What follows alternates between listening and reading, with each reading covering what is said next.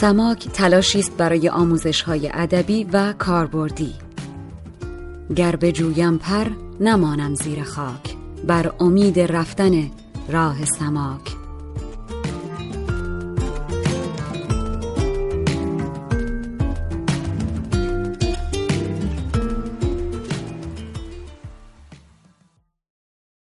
خانم آقایان سلام. فرشید سادات شریفی هستم. و این بار در سرآغاز اپیزود ویژه‌ای که حاصل تلاش مشترک دو پادکست مجله شنیداری سماک و مولانا خانی هست در گوشرس مهر و توجه شما هستم.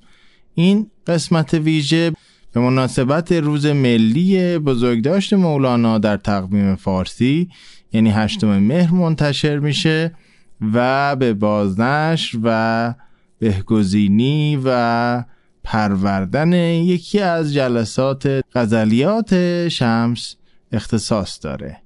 امیدوارم که در این بخش ویژه هم با ما همراه باشید و بمانید. مولانا خانی دوره جدید. دوست داری مصنوی را بشنوی وقت داری شرحان را بنگری. مصنوی را چابک و دلخواه کن ماجرا را موجز و کوتاه کن.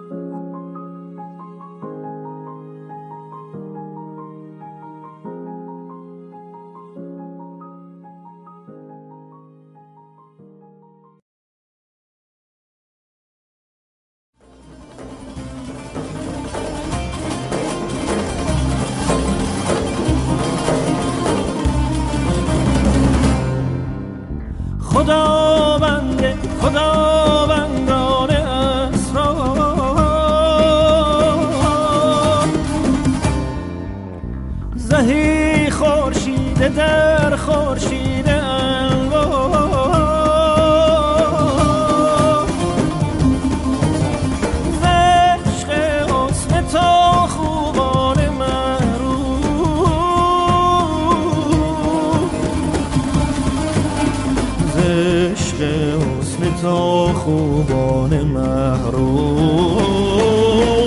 برقصند در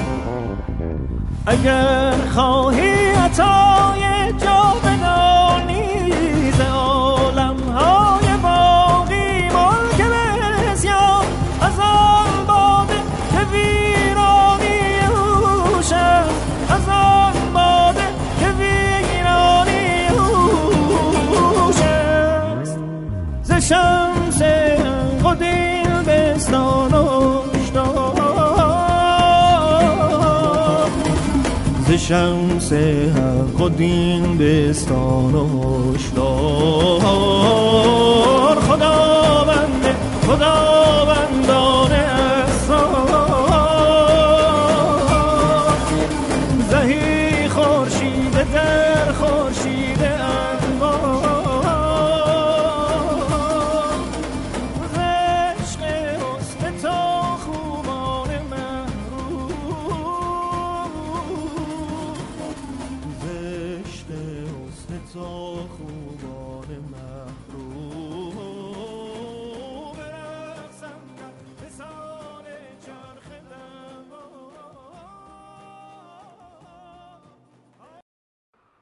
شتابناک در کارهایی که راجع به مولانا هست و annotated works. حالا این راجع به این واژه صحبت می‌کنم اینکه چرا رومی رو گذاشتیم صحبت می‌کنم کارهای فارسی البته مد نظر من هست. annotation که در لاتین دقیقا همین جوریه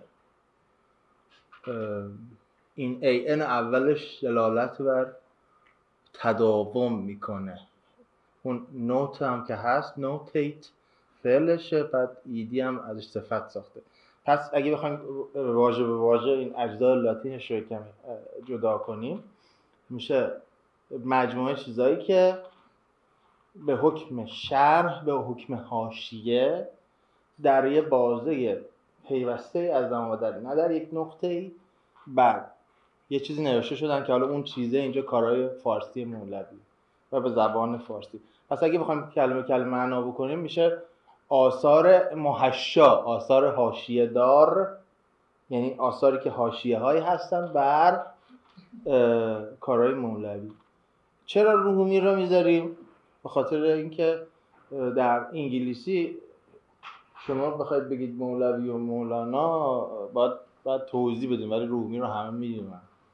و به جهت اشتهاره نه به دلیل اینکه می‌خوام بگیم ایران نیست این موقع سوء تعبیر نشه. در اسلاید بعد در اسلایدهای بعد شما چند تا تصویر می‌بینید که کاوه جان رد بکنه. اول شمس مولانای استاد محمود فرشیان اینا برای خود آماده شدن ذهن تا بعد بریم سراغ اصل ماجرا. بعدی چهره مولوی پورتری هست که مرتضا ممیز کشیده. دیگری مولانا است که تام بلاک کشیده و خب خیلی متفاوته از نظر سبک. و بعد از حالا این سه تا شکل مختلف میریم توی زیستبوم جلال الدین محمد که یه نقشه است. ایران بزرگ فرهنگی رو شما در نظر بگیرید یعنی اون جایی که فرهنگ فارسی حضوری دارد این قلمرو تیره تر است. و بعد حرکتی هست از اون جایی که خاندان مولویه هستند. به سه جهت وقتی که حمله مغول انجام میشه یه گروه میگریزند میرن به پایین دست. که زبان فارسی رو با خودشون می‌برن تا ایالات سینکیان چین یه گروه کوچ می‌کنن به فلات مرکزی ایران رو طور خاص به شیراز که اگر در کانال فرنوشت یا سماک هستید من روز سه شنبه برای بچه های دانشگاه کلیه صحبت کردم که چرا شیرازی که این مقاصده. و یک دسته هم میرن به ترکیه امروزی به قونیه که مولانا جز این دسته است و می‌تونید ببینید این فلش سبز رنگ اگر کاوه جان بقیه چیزا چون پرسیدم و آقای راد گفتن که دو تا جلسه به زندگی مولانا پرداخته شده اسلایدهای بعدی رو فقط هر کدوم در حد ده ثانیه مرور می‌کنیم که چی هست. زمینه خانوادگی و مذهب مولانا رو می‌بینید در اسلاید بعد در برش بعد. آخرین سطرش رو کاوجان باید کلیک بکنه که بیاد. این این که من ورداشتم یه ارائه پلتفرم اصلی این پردهنگار این پاورپوینت از دانشگاه MIT یه یه دانشجوی اونجا راجع مولوی ارائه داشته که من ذکرم کردم توی منابع. خیلی جالب این سطر آخری که کار کرده بود نگه داشتم. تو nationality نوشته که disputed. Everybody claim him. یعنی همه بخوان بگن که مولوی خلاصه باسماس به قول اون بعد ادوار زندگی مولوی هست که می‌تونید توی این تصویر ببینید طولانی ترین دوره ای که مولانا حدود 38 سال همنشین هست با پدر و با همدرس پدر برهان محقق ترمزی که میگه روچ برهان محقق نور شو بعد یه بازه زمانی کمتر از سه سال با شمس هست بعد صلاح الدین زرکوب و حسام الدین چلبی مخاطبان خلاق مولانا هستند که سهم ویژه دارن در شکلگیری مصنوی و غزلیات مولانا. و بعد اسلاید بعدم. همین هست که می‌تونیم ازش بگذاریم و برسیم به شمس تبریزی. و من دیگه اشاره نمی کنم به اقوال مختلفی که هست استاد راد پرداختن. فقط اینو بگم دو تا کتاب خیلی آمول بلوا به قول قدما دو تا کتاب خیلی عام پسند همه پسند. حول این حضور کوتاه شمس در زندگی مولانا نوشته شده. یکی کیمیا خاتونه که خانم سعیده قدس نوشته و یکی هم اون کتاب دولت عشقه که الیف شافاک که ما خیلی خارجی شده شفق تلفظ می‌کنیم در صورتی که همون کلمه شفقه با این هم ترکه. که هر دو به فارسی ترجمه شده. ملت عشق البته ترجمه شده. و ایناش کدوم سندیت نداره. اگه می‌خونید لذت باید به fiction بخونید ولی از جنس fact نیست. پرتره‌ی شمس رو می‌بینیم. از مرتضی ممیز توی اسلاید بعد برش بعد که باز من ازش عبور می‌کنم. همینطور صلاح الدین زرکوب و حسام الدین چلبی و ordinary life که باز اون دانشجو گذاشته بود. دیدم که خیلی جالب هست. این اسما می‌تونید بعدا دنبال بکنید. من این پاورپوینت رو می‌ذارم. هم در گروه قلمرو ادب می‌ذارم. هم در فرنوشت و سماک. بعد حتی دیدم که توی دانشگاه MIT اون دانشجو راجب چهره مولانا راجب لباس های مولانا توصیف به شهری که اینجا هست رو گذاشته بود. برای شما نگه داشتم. خیلی جالب بود برای خودم. اما اینا همه یه فضاسازی بود. بلکه برسیم به اصل ماجرا اینکه مولانا ای امروز مد نظر ماست که از جنبه آرتش از جنبه هنرش از جنبه دستاوردهای هنریش هست و اون پایین نمی‌دونم من آیا می‌بینن دوستان یا نه؟ دیدم که تو اسلاید این دانشجو نوشته نان پرشن پویمز بعد نوشته ترکیش and گریک تا این لحظه که من با شما صحبت می‌کنم هیچ سندی که بگه مولانا به غیر از زبان فارسی شعر گفته نه اینکه کلمات دیگر زبان ها رو به کار نبرده تو متن شعر فارسیش ولی به زبان غیر فارسی شعر گفته تا این لحظه که من خدمت شما هستم هیچ چیزی اثبات نشده. براش مصنوی ترکی سرودن عزیزان کشور همسایه ولی اثبات بشه که خود مولوی گفته خب این چیز دیگه است. بعد این باز ترجمه این غزل آخری که مولانا قبل از مرگ گفته رو سر بنه به بالین تنها مرا رها کن. ترک من خراب شبگرد مبتلا کن. حتی روزش هم معلومه دیگه که کی بوده. اینم باز از بختیاری های مولاناست که زندگی و احوالاتش ثبت می شده که بعدا راجع به بحث متن به این قضیه ثبت شدن روز و تاریخ در یک تمدنی که عادت به ثبت تاریخ با روز نداره برمیگردم و به نکتهش اشاره خواهم کرد. بعدم یک نمایش از قبت الخضرا که در قونیه هست. در برش بعد و نهایتا می‌خوام حالا برسم تازه به اصل بحث خودم بعد از این مقدمه هشت دقیقه ای اونم این هست که ما امروز می‌خوایم کارهایی که یک حالت شرح و حاشیه دارند بر غزلهای مولانا و اون هم به زبان فارسی رو بررسی بکنیم. ملاک پنج ملاک رو کلا من برای هر بوک ریویو برای هر یادداشتی کتابی در مقالات پیشین خودم مطرح کرده بودم و امروز هم همین پنج رو برای شما خواهم گفت و حتی کار خودم رو نقد خواهم کرد چون من الان اینجا در موضع منتقد نشستم و اون کسی که چند سال پیش اون کتاب رو نوشته الان متهمه باید جواب پس بده. پنج ملاکی که هست اهمیت موضوع و محتوای کتاب گستره و اهمیت منابع کار هست. تشریح نوع رویکرد اثر به موضوع خودش هست. روش کار یعنی متد در حقیقت میتد. به قول این دوستان اینجایی و کیفیت ظاهری و ویرایشی کتاب. در این پنج سرفصل می‌تونیم یک بیسیس داشته باشیم یک فرایندی رو بررسی بکنیم و معرفی بکنیم نقد و بررسی بکنیم. به ترتیب تاریخی من آثار رو قرار دادم با کسب اجازه از آقای رادوت با تایید ایشون.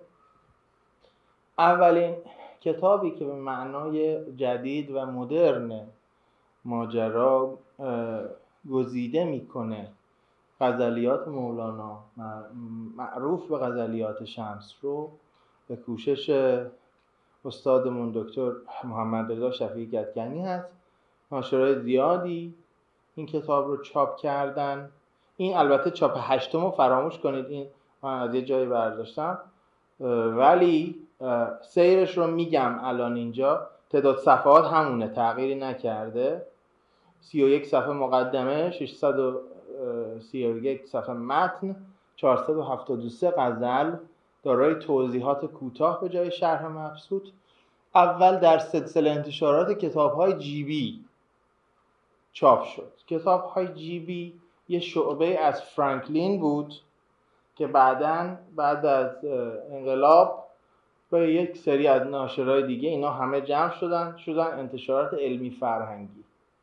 و انتشارات علمی فرهنگی بعد از انقلاب چاپ این کتاب رو با همون جلدی که در بالا می‌بینید ادامه داد. تا اینکه در سال 91 با یک عنوان دیگه در عشق زنده بودن محتوای اصلی همین کتاب نه دقیقا یکسان چون وقتی که می‌خوان عنوان در کنن با سی درصد تغییر بکنه طبق قانون نشر در ایران. ولی 70 درصد همون قبلی است. من به عنوان کسی که بخش بزرگی از اگر دستاوردی داشتم در زندگی علمیم مدیون هستم به دکتر شفیعی کتکنی و آثارشون بسیار ناخرسندم از این دومی. چون باید بهش گفت کتابسازی و کتابسازی که تحت تاثیر ناشر انجام میشه و نخواست شخص ایشون و ایشون هیچ نیازی به کتابسازی نداره. ایشون همین الان اگه کتابهایی که نوشته رو متوقف کنه برای که همیشه در تاریخ نقد و مدپژوهی زبان فارسی باقی بمونه کافیه. پس هیچ دلیلی نداره جز اینکه یه ناشری می‌خواد از یه اسم بزرگی سوء استفاده بکنه و به هر دلیلی نه نمیشنوه. پس این دومیه که در اشتنده بودنه همون اولیه. هیچ فرق خاصی نمی‌کنه. فقط 50 سال زمان گذشته. اهمیت اون اولی رو میگم من. اهمیتش پیشگاه میشه. اینکه اصلا یه ایده داد برای شهر و ساده سازی متون. ایده قبل از ایشون توسط خانلری و دکتر صفا در انتشارات امیر کبیر با سری شاهکاراش سخن شروع شده بود ولی تکمیل شد به دست دکتر شفیعی کدکنی گستره منابع به اندازه لازمه. چون قرار نیست همه این منابع تخصصی رو در بر بگیره حساب شده است. رویکردش رویکرد ترویجیه. ترویجی رو اینجا البته راجع بهش بگم که یه بار مذهبی داره ولی شما اون background مذهبیشو بذارید کنار. میگن vulgarisation ولگاریزیشن یعنی ترویج کردن به بیان مردم بردن. روی کرده این کتاب ترویجی روش کارش هم ترکیبی از ذوق به معنای سلیقه و نگاه آکادمیک. و هیچ هم نداره چون در تعادل هستن این دو جنبه. کیفیت ظاهری کتابم بسیار مطلوبه. حتی در چاپ های قدیمی بسیار کم غلط و بسیار شایسته است. کتاب بعدی که هست گزیده غزلیات مولوی دکتر سیروز شمیساست. که این عکسی که از اینترنت آوردیم چاپ دوازدهمه ولی تا امروز 19 بار تجدید چاپ شده و سه ویراست داره. مهمترین اهمیت همه کتاب های دکتر شمیسا همه که میگم یعنی قالب قالب نزدیک به همه حالا ممکن یه استثنا پیدا کنه ولی همه کتاب های دکتر شمیسا اما اغلبش به قول قدما کلاس محورن یعنی از توی تدریس و کار کردن با دانشجو و گرفتن بازخورد مکرر از دانشجو در آمدن در ضمن اینکه ایرادایی بهشون وارده بسیار راهگشا هستن برای آموزش اولیه. و بسیار هم با ذوق و سلیقه تنظیم شدن به خاطر که مرتب بازخورد گرفته از مخاطب و هی اصلاح شده و این کتاب سه ویراست داره. برای همین گفتم کلاس محوره منابع باز حساب شده است و اندازه کافی منابع داره. تعدادی غزل شرح نشده داره. چون اون روی کرده تمرینی هم هست که معلم بتونه ببره سر کلاس در واحد غزلیات شمس که درس دو واحدی اختیاری توی لیسانس الکتیوه ببره و از دانشجو بخواد روی اینا کار بکنه. باز تعادل بین ذوق و نگاه آکادمیک توی این کتاب هم هست که بسیار دلپذیرش می‌کنه. از نظر ویرایشی هم مرتب بهتر و بهتر شده در یک کیفیت مطلوب هستش. کتاب بعد که متاسفانه ترجلش رو پیدا نکردم سرود خورشید هست از آقای دکتر رضا اشرفزاده استاد بازنشسته دانشگاه فردوسی مشهد. اصالتا هم اقلیمی آقای راد هستن بمی هستن البته. مهمترین کاری که انجام میده تعداد خیلی زیادی غزل رو شرح می‌کنه. یعنی شما اگر یک کتابی بخواید ببریم سر کلاس یا ببریم توی گروهی تعداد بیشتری غزل داشته باشین که با مخاطب روش صحبت بکنه این کتاب خیلی از اون دو تا کتاب قبلی تنوع بیشتری داره. اهمیت منابش مثل قبلی ها فرقی نمی‌کنه. روی کردش مدرسیه دیگه کلاسی نیست. کلاسی توش اکتیو بودن دانشجو خیلی مهمه. اون ذوق دکتر شمیسان اینجوریه مخاطب رو به کار می‌کشه. مدرسی نه مدرسی می‌تونه یه نفر بیاد واسه بخونه ازش درسش بده بره. یه خورده پسیو من آگاهانه این تفاوت مدرسی و کلاسی رو به کار بردم. روش کار همون شهرهای سنتی ادوا از اون چیزا که سر کلاس انجام می‌دادن کیفیتش هم نمیگیم بعد ولی غلط هم داره. من همین نوشتم نسبتا مطلوب. خب می‌رسیم به این متهمی که اینجا نشسته. این کتابه من اول اصخایی می‌کنم از این کتاب ندارم که اگر دوستان خواستن تقدیم بکنم. اما لحظه ای که این کتاب رو تنظیم کردم در یک فراغتی بود. بعد از اینکه دیگه المپیاد داده بودم و نتیجه مطلوب حاصل شده بود و نیازی به شرکت در کنکور برای رفتن به دانشگاه به دور لیسانس نداشتم در اون یک سال شروع کردم به نوشتن و البته دومین کتابم بود. و اول یه غزل رو نوشتم برای یه سری از اساتید فرستادم بعد که تایید کردم غزلهای دیگر نوشتم. از دیوان شمس در 144 صفحه شرح شده. اهمیتش اینه که من فکر می‌کردم من خودم پیش دانشگاهی بودم من فکر می‌کردم که باید همکلاسای من همکلاسای خیلی معمولی من در همه رشته ها که معمولا بچه ها رشته انسانی هم ضعیفتر از بچه های ریاضی و تجربه بودن از نظر بهانه علمی اون موقع. باید یک دانش آموز معمولی معمولی معمولی در دبیرستان در هر رشته بتونه این کتاب رو که می‌خونه بدون نیاز به مراجعه به معلم یا دیگر کتب از پس فهم غزل ها بر بیاد. من هدفی که گذاشته بودم این به گواه اینکه این کتاب یک ناشر دولتی داره و ناشر دولتی اصلا ککشون هم نمیگرده که کتاب رو پخش بکنن ولی به خاطر اینکه مرتب تدریس شده در ده سال اخیر این کتاب در دانشگاه های ایران من وقتی که برای این جلسه استفاده شدم از ایران بیاد کاشف عملات که پارسال چاپ این کتاب تموم شده با وجودی که اصلا هیچ توضیحی براش وجود نداشته چون ناشر دولتی بوده یعنی صرفا اگه کسی تماس می‌گرفته من مثلا 20 نسخه 50 نسخه 100 نسخه از این می‌خوام ولی به خاطری که در دانشگاه تدریس شده این رفته. بعد من به دوستانم در گروه ویراستان گفتم که من می‌خوام یه تجدید نظری در این بکنم با 30 درصد تغییر و با اون گرفتن مچ خودم در یه سری جاها یه تغییری بدیم و یک ویراس جدیدی از این در امسال ارائه بکنیم. نکته ای که وجود داره من فکر می‌کنم به گواه همکارانی که این کتاب رو درس دادن همین که بتونه مستقل از استاد و معلم و منابع خیلی عجیب غریب این کتاب خونده بشه ترس مخاطب رو میریزه از اینکه متن کهن بخونه و یه خورده توانمندسازی این پاورپوینت برش اتفاق میفته. ضمن اینکه این به قصد تدریس نوشته شده یعنی من مدرسیه. من نمی‌خوام خیلی فکر فکران بگیرم نه من ایده دیگه داشتم من ایده تدریس داشتم. ایرادی که وجود داره اینه که من اون موقع فکر می‌کردم که چون متن مولوی متن فاخره زبان شرح منم باید فاخر بشه. امروز اگر که بازنویسیش کنم خیلی ساده ترش می‌کنم. ایراد دیگه ای که داره اینه که اون موقع یک سری چیزهایی در این کتاب از جمله خود مولانا انقدر برای من دوست داشتنی بودن که یک جورهایی نمیگم دقیقا ولی شبه مقدس بودن. و الان برام هیچ چیز مقدسی وجود نداره. می‌تونم ایراد ازش بگیرم. و به نظرم خیلی خوبه که آدم بتونه اشتباهاتش رو اعتراف بکنه اونم در یه جمع صمیمی این شکلی. اگر که خواستید فایل کتاب به زودی آماده خواهد شد. من به دوستان میدم و به عنوان مخاطبه که کمک می‌کنم به من که ویراس دوم آماده بشه. با آغوش باز بازخورده شما رو میپذیریم برای آماده کردن ویراس دوم. و اینکه دو تا دونه غلط تایپی هم بیشتر نداره خدا وکیلی. حالا بعدم می‌تونید نگاه کنید.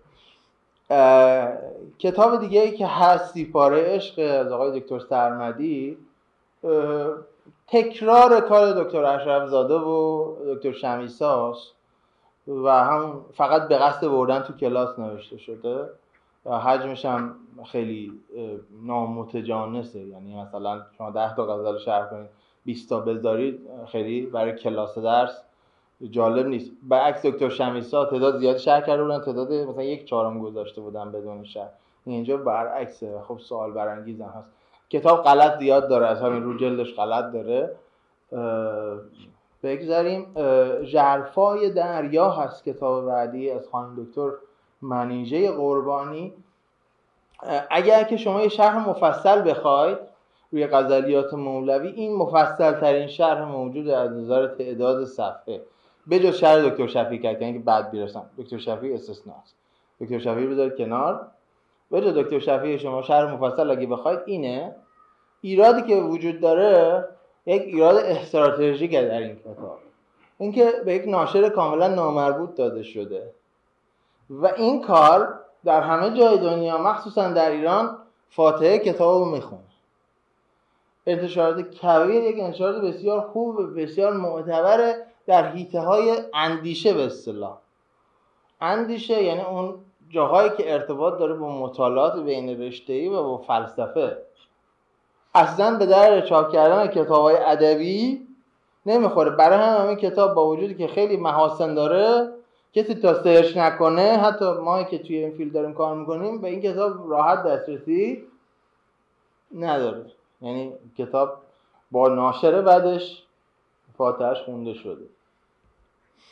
کتاب انسانم آرزوست از آقای خرمشاهی. آقای خرمشاهی رو به مناسبت تدریس های مکرر استاد را در زمینه حافظ شما قاعدتا خوب می‌شناسید با کتاب مستطاب حافظنامه.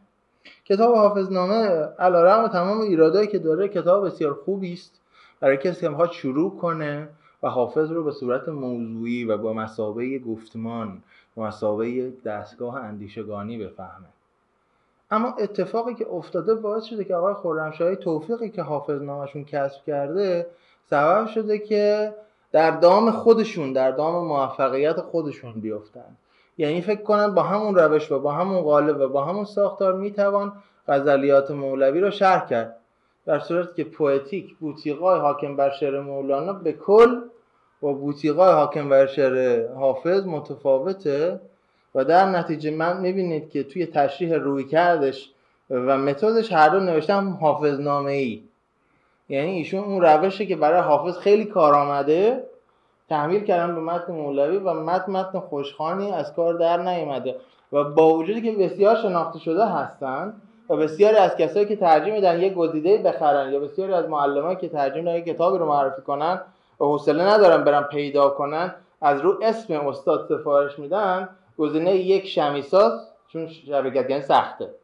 گزینه دو خرمشاهیه. ولی با وجود که ایشون گزینه دو هست به خاطر اشتهارش این کتاب به ترجیح چاپ های مکرر نرسیده مثل حافظ نامه ترجیح چاپ شده ولی نه به شدت حافظ نامه که این ایراد رو نشون میده. برسیم به کتاب دو جلدی حضرت استاد شفیع گدکنی که تحت عنوان غزلیات شمس تبریز اول بار در سال 79 منتشر شده. و مکرر منتشر میشه. من یک انتقاد ویژه دارم به ناشر این کتاب. این کتاب قرار بوده توسط نشر کارنامه که یک نشر بی‌نظیره از نظر کتاب پردازی در ایران منتشر بشه که هیچ وقت منتشر نمیشه تا اینکه نهایتا انتشارات سخن به عنوان ناشر تقریبا انحصاری کارهای استاد شفیع یعنی این کتاب رو می‌خره و منتشرش می‌کنه. انتقاد اول.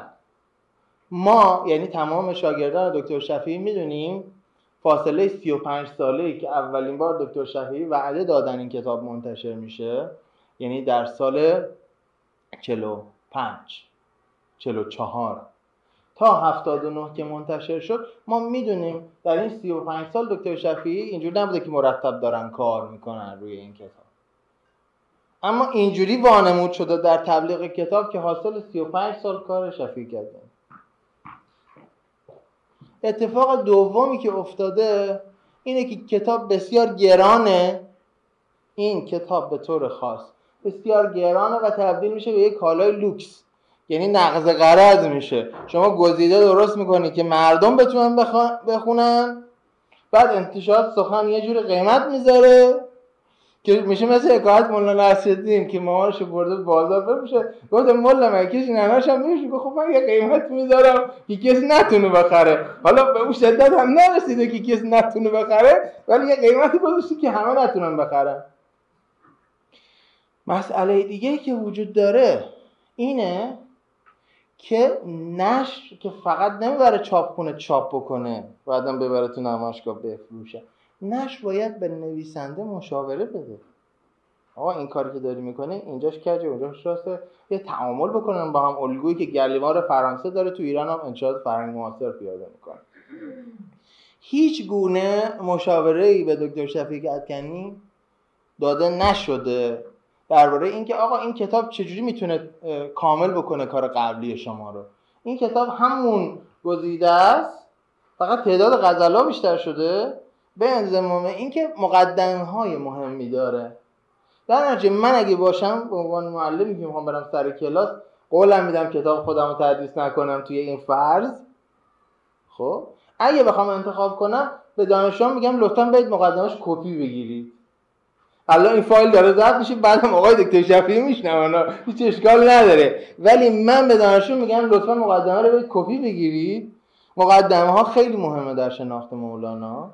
ولی متن اونقدر مهم نیست که مثلا نزدیک 200 هزار تومن بخواد دانشجو هزینه بکنه برای خریدن خب نداره 200 هزار تومن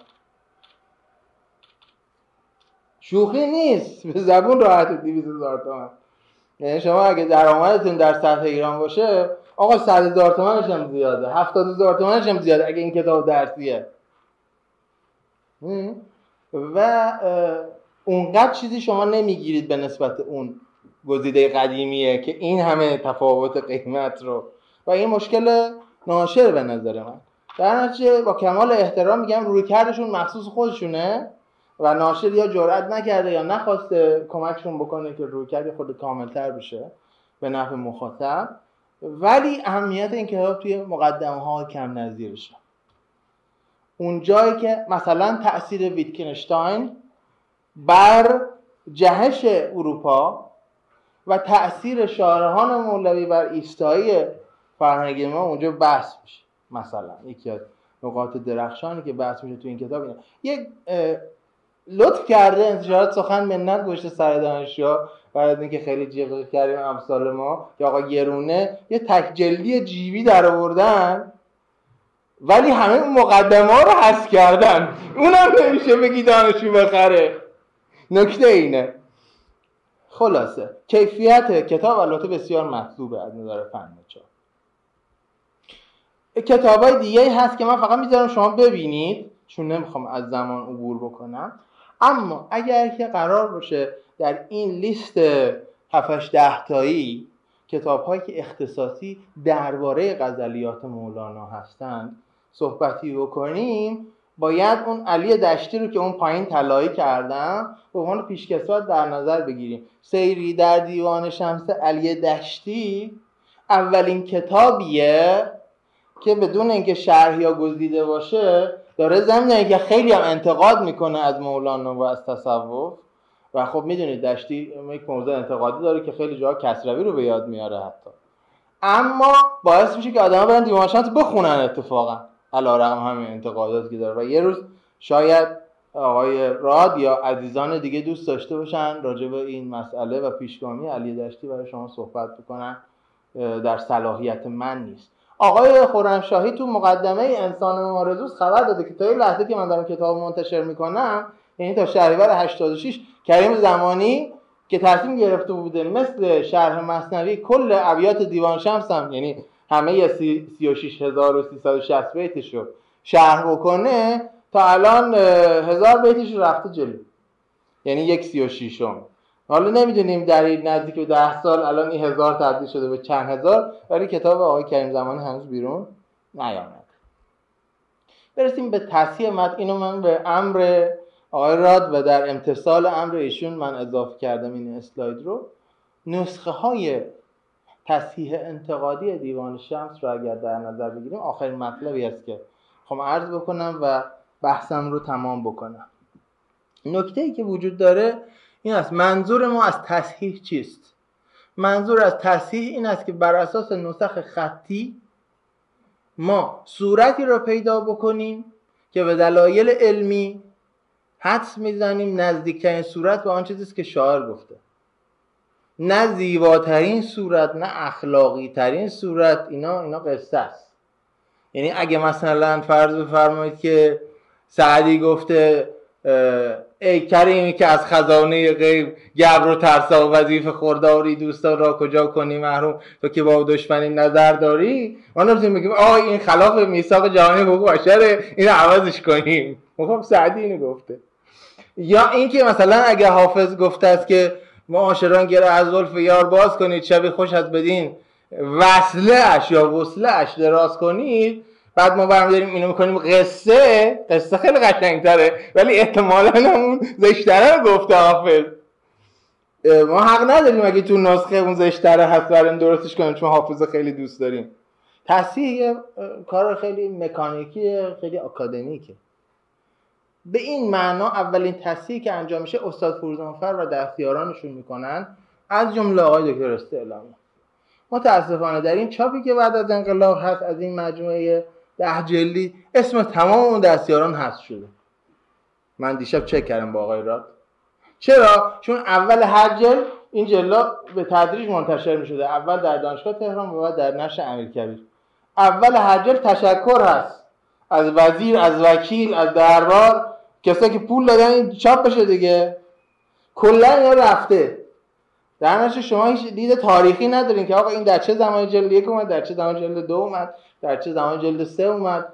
کیا کمک کردن؟ مگر اینکه حالا یه کسی بیاد مثلا اشاره بکنه. این متن 36360 بیت 3229 غزل 1983 ربایی و 44 ترجیح بند رو در بر داره. با هواشی بسیار درخور استفاده ای از استاد فروزانفر.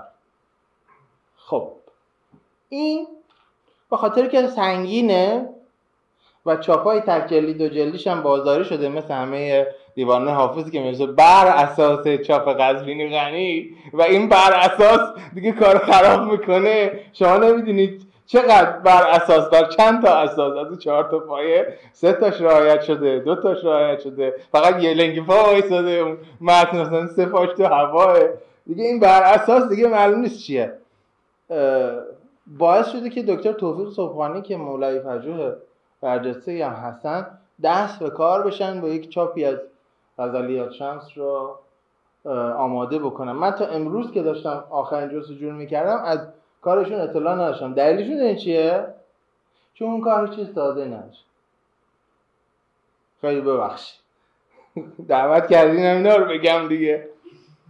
و بعد من رفتم نقدی هم روش خوندم. دیدم که آره اون کسی هم که کار مدپژوهی می‌کنه تخصصی تو این هیته حرف رو می‌زنه که من می‌زنم متنی که امیدوارم بیاد بیرون و امیدوارم بشنون دوستانمون. خانم خلیلی و خانم رزجو. اینکه این دو نفر که من افتخار داشتم معلمشون بودم در شیراز و بعد از دوره لیسانس اینا با هم بودن فوق لیسانس با هم بودن دکتری با هم بودن و هر کدام یک نیمه از دیوان شمس رو بر اساس جدیدترین نسخه های یافته شده تصحیح کردن. تصحیح انتقادی جدیدی کردن. اولا در تریزاد خیلی جدی باید بهشون بگیم. چون از 93 تا 97 روندی که معمولا دانشجوها یه سال دو سال طی می‌کنن اینا چهار سال تمام وقت درگیرش بودن. دو نفر و بعدم بسیار دکتر شفیقت یعنی از نتیجه کار رضایت داشتن. تا آخرین لحظه که من در ایران بودم و راجع به این دو بزرگوار صحبت می‌کردیم. فقط می‌تونم بگم امیدوارم که این متن منتشر بشه زودتر. و قربانی جوان بودن و ناشناس بودنشون نشن این دو بانوی محقق.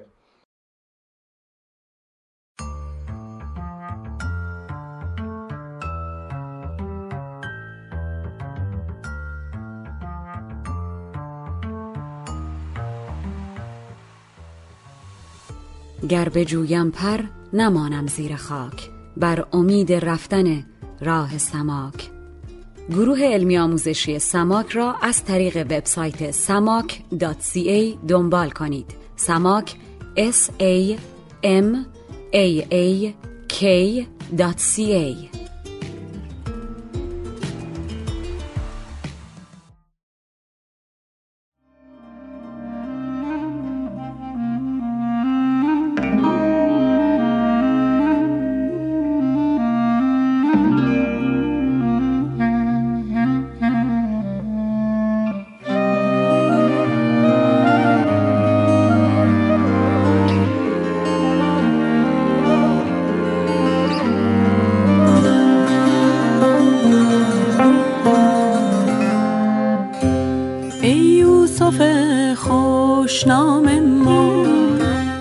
خوش می روی بر بام ما. ای در شکست جام ما. ای در شکست جام ما. ای بر دریده دام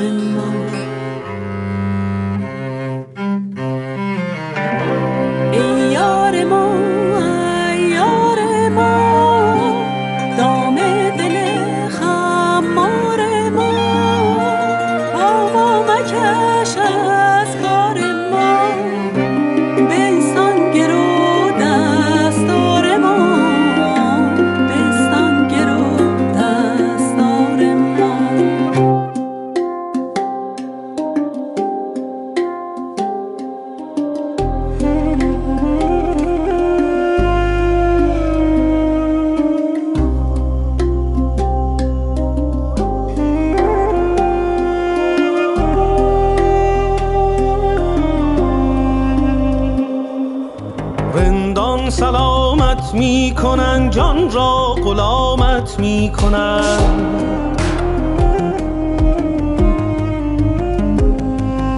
رندان سلامت می‌کنن جان را غلامت می‌کنن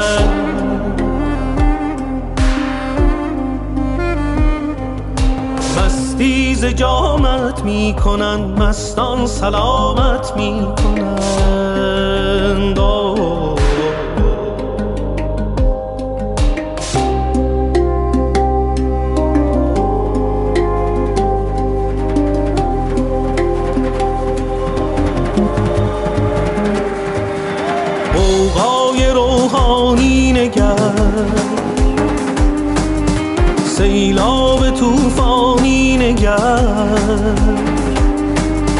خورشید ربانی نگر مستان سلامت می مستان سلامت می مستان سلامت می مستان سلامت می مستان سلامت می مستان سلامت می مستان سلامت می مستان سلامت مستان سلامت می کنم